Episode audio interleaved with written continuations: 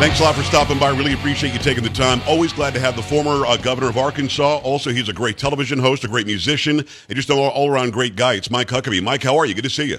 Joe, doing great. Listen, with that kind of introduction, I am so glad to be here. I don't get that typically. It's like, okay, here he is, Sarah's dad. That's it. I'll record that. You can carry it. Could be your ringtone or something. Um, it really good to see you. And I always say this when I when I see you, and I hope that you don't mind me saying it again. In 2008, when you were running for president, I think that you were in San Antonio, which is where my show is based. We're in 170 stations now, but we're based in San Antonio. And I think you were under a bridge somewhere in downtown San Antonio. Just got done with a rally, and you jumped on a cell phone call with me live on the air, and that just meant the world to me that you would take a minute to do that. That told me who you are right then. You've never big timed anybody, I don't think, and you certainly could. Is that is that your upbringing, Mike? I mean, what is that that you're so gracious always? Well, I don't know that I'm always gracious, but Joe, I came from nothing.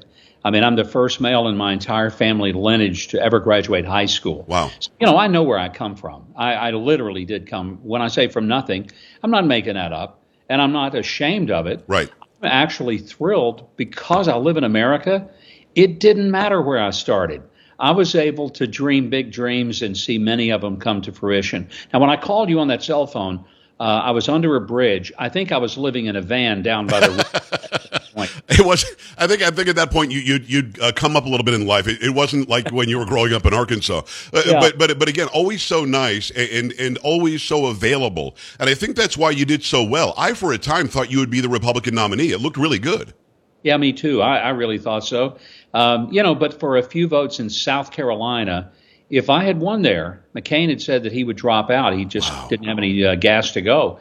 And uh, we thought we were winning South Carolina, and we were early in the evening. I even got a call from George Stephanopoulos about 8:30, and he said, "We're pretty sure you're going to win this."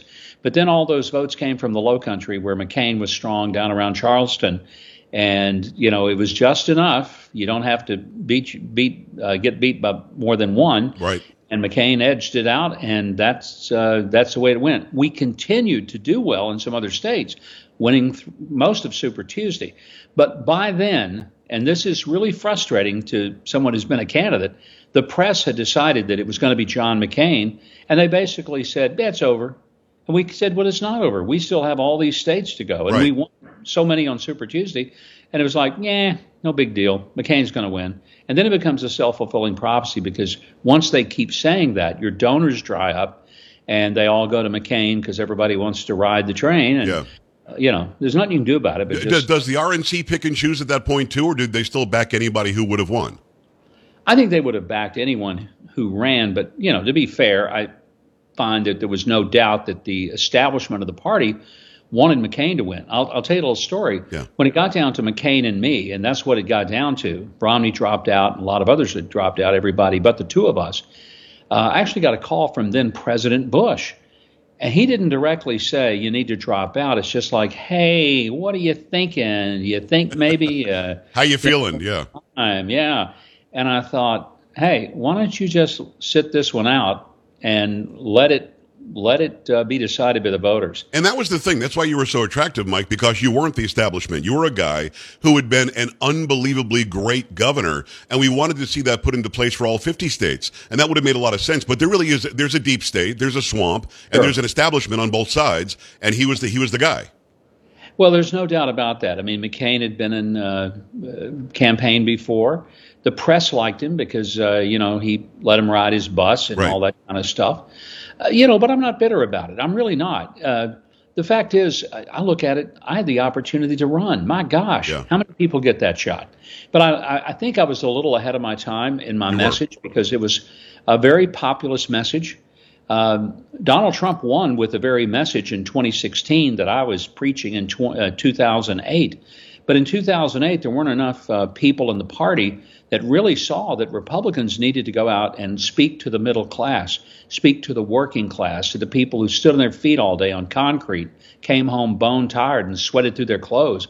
At that point, the Republicans were still speaking to the folks in the corner office up in the high rise right, uh, right. in the corporate boardrooms. And that's not really how we're going to win elections now or in the future. Well, it's not. We're seeing that when, when you see places like South Florida or the Rio Grande Valley start to go for Republicans, you know that the Republican message is starting to permeate these these communities that for a long time thought they had to be Democrats, and, and they really aren't. And, and I yeah. think that you're right. I think that you were the, the the the the forefather of all that. And then Trump, I think, co-opted the message, and it was so incredible to see a billionaire be able to, to speak the same kind of message that you did and actually resonate with the people that you just mentioned. I mean, that was kind of crazy.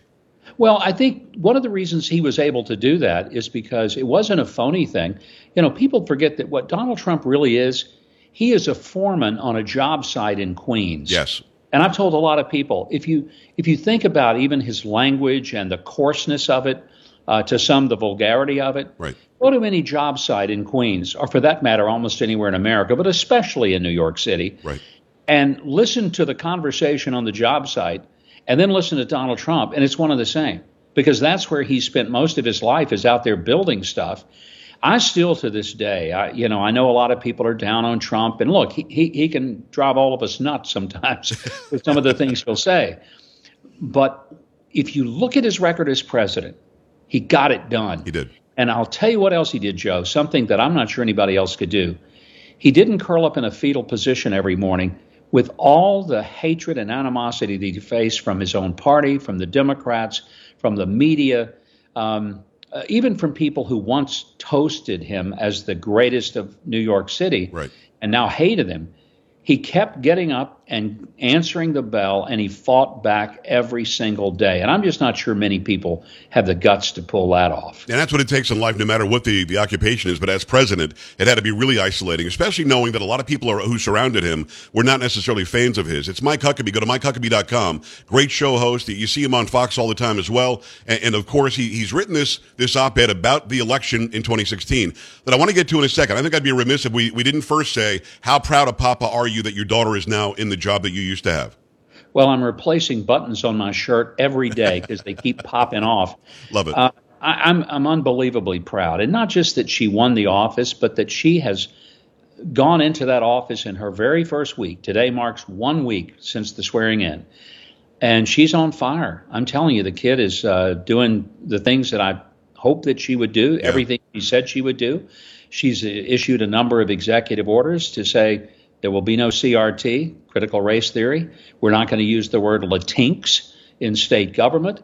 Um, you know, but she's also going out with a very clear agenda to bring educational choice to parents in Arkansas and and to uh, push for better jobs. And she's doing all the right things. So I'm, I'm just really genuinely proud of her, and I would be even if she wasn't my daughter, yeah. because she is, and I do understand the job that she's uh, in come into uh, I'm especially thrilled with the way she's getting started. You know who hates uh, Latinx or Latinx? Latinos do. They hate it. Uh, they, they, think it's stupid. They do. And, and why the Democrats uh, ever thought that that was a great idea to throw this word out there when it is hated by the people to whom it is applied, right. thinking, you know, most people would say, look, we'd like to call you something. Is this okay? And if the people being called a name say, no, I hate that, we would at least you have stop. back for them to say, okay, we won't call you that. Right. Not in this case. And as Sarah is is making sure that people have school choice, which by the way exponentially helps poor neighborhoods and neighborhoods yep. with bad schools more than rich neighborhoods and neighborhoods with, with good schools. Why the Democrats would be against that, I'm surprised. Uh, but as she's doing that, Katie Hobbs in Arizona is trying to defund school choice and is trying to get rid of a border strike team that sheriffs get $18 million a year for. So we see this delineation, Mike. The, the governor of Arkansas does it right. The governor of Arizona does it wrong. We're in the same country. How's that possible? You know, voters get to make choices. Uh, I'm still frustrated with the Arizona governor's race. Kari Lake was on my television show last week. I think she's one of the most articulate and, uh, quite frankly, uh, engaging candidates that I saw in the entire election Agreed. cycle.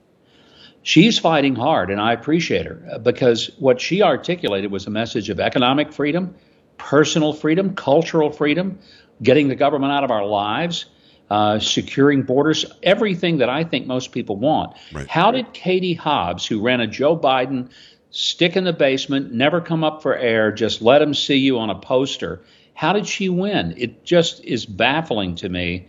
And I hope that we continue to push for election integrity. I can't tell you the election there uh, was stolen or that it was all funny business because I don't know. I just I simply don't have the facts for that. But I do know that it doesn't make sense when a John Fetterman can be elected to the U.S. Senate in Pennsylvania against anybody with a pulse. Yeah. And Katie Hobbs can win in Arizona. When you look at the campaign that she failed to run, and you see Kari Lake, who is so aggressive and articulate, and you scratch your head and say, did people really make that choice? Yeah. I have a hard time believing it. Was there fraud? Was there was there funny business, as you said? We can't say. I can say there was incompetence, gross incompetence. When you've got 20% of the machines can't even print out uh, legibly enough for the machine to count a vote, they couldn't print them out right. And then they mixed votes that hadn't been counted yet with votes that had been counted. At the very least, Mike, they should have recounted every vote because we didn't know which ones were counted, which ones weren't counted. And we also know that 20% of the machines in Maricopa County, the biggest county, just didn't work. Yeah, 62% of the entire vote in Arizona is just in that one county, Maricopa County. As it goes, that's the election. Here's what I don't understand, and let's dial this all the way back to 2020 when the Democrats said there's nothing uh, untoward about the election. It was all in the up and up. If I'd been a Democrat and really believed that, I would have demanded an audit yes. of the election results. And the reason I would have is because I would have said, let's audit those uh, ballots and if, if it shows what we're confident it's going to show, that they're absolutely pristine, then this will shut up the Republicans now and forever. And it would have.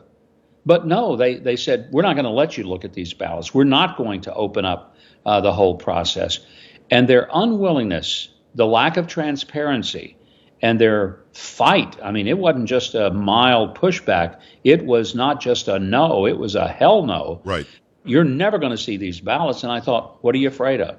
That's what I don't understand. Obviously, they were afraid of what the results would be. And I think you make an incredible point. It's Mike Huckabee. Go to MikeHuckabee.com, check out everything he does. And you've got an op ed recently that you wrote about a case that's going on in America regarding the 2020 election that nobody has heard of. I hadn't heard of it before you brought it up, but this case is actually being heard in what court is it? Is it the, it's a federal court at this point? It's not the Supreme Court, is it?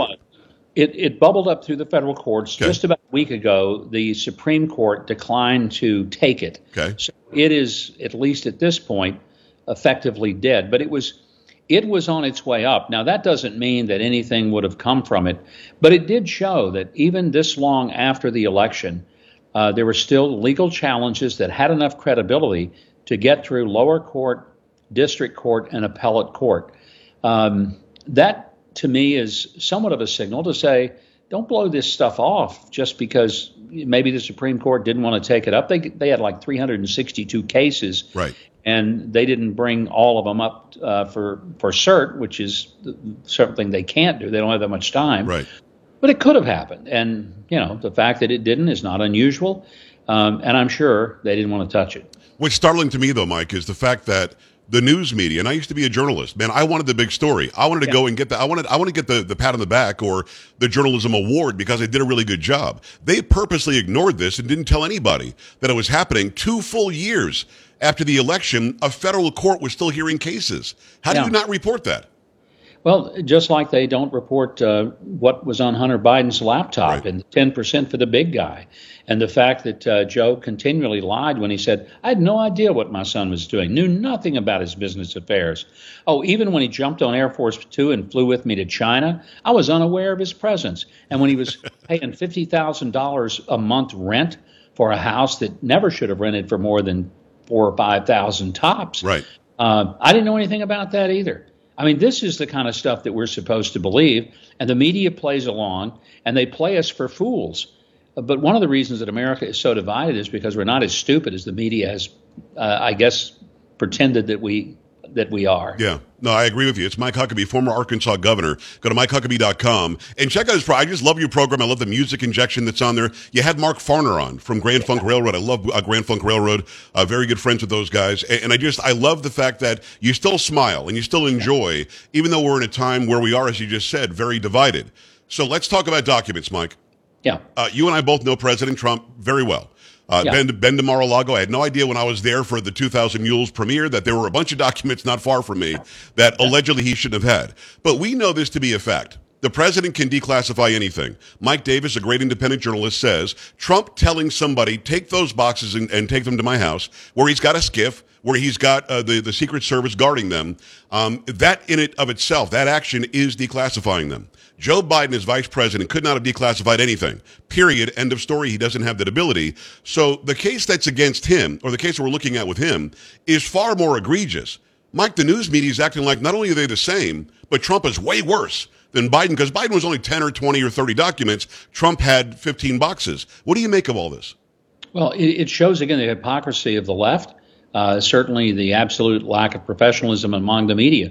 For one thing, um, if these documents were classified, how come they didn't take 27 heavily armed agents to Joe Biden's house and do a pre-dawn raid? Yeah. How come they didn't go through Jill's closets like they did Melania's? How come they didn't take Joe's passport like they did President Trump's? Why is it that they made a big deal of it and, and wanted to be sure to show everybody what they were doing? With Biden, they knew about these documents six days before the midterm election right, and right. sat on the story for two months. We now know the New York Times and other uh, media, including Washington Post, they knew this story ahead of the midterms. They didn't touch it. That's not just irresponsible. Uh, that borders on the kind of reckless, just uh, lack of professionalism that, frankly, kind of justifies when President Trump would say that the press have become the enemy of the people. Yeah. You cover for public officials rather than uncover truth. You have become the enemy of the people. But one thing I'm going to point out about these documents um, when people say it's it's all the same, you pointed out the difference between declassifying and not. But here's the big difference, and it's huge. When the FBI raided Mar-a-Lago, they would not allow his representatives or his attorneys anywhere near the place. Refused to allow them to look at it. With Biden, every document that is being turned over was turned over by his attorneys. Wow wasn't that the DOJ went in there and ransacked, uh, ransacked his garage and said, "Hey, look what we found under some of uh, Hunter's uh, wonderful papers and his great artwork. We found declassi- uh, I mean, classified documents." No, his attorneys uh, said, "Oh, we found a few more. Oh, my gosh, we found a few more. How many more are they going to find?" Here's the problem: we don't know because the FBI and the DOJ is not looking for them. Right. His own attorneys and his own staff members are looking for them which to me stinks to high heaven. Because they could turn some over and obviously get rid of some others. Uh, Mike, he wasn't allowed to have even one, not even one of these documents. And again, Trump could have had anything he wanted because he can declassify. Man, I could talk to you for two hours. I really can. Thanks so much for coming on. Go to MikeHuckabee.com. Check out his, his television program. See him on Fox, see him on Newsmax, see him everywhere. And thank you so much for always being so nice to me. Appreciate you, Mike. It's always a pleasure. I love visiting with you. As I said when we were talking before we went on air, I need you to come to Nashville, bring your saxophone do my show and let's make some music and have some fun. I, it's a yes. Anytime you want me, I'm there. That's that's amazing. Thank you. Thank you. All Take right, care. We're back after this. Stay right here. Don't be an A dub. Stay with the Joe Pags Show.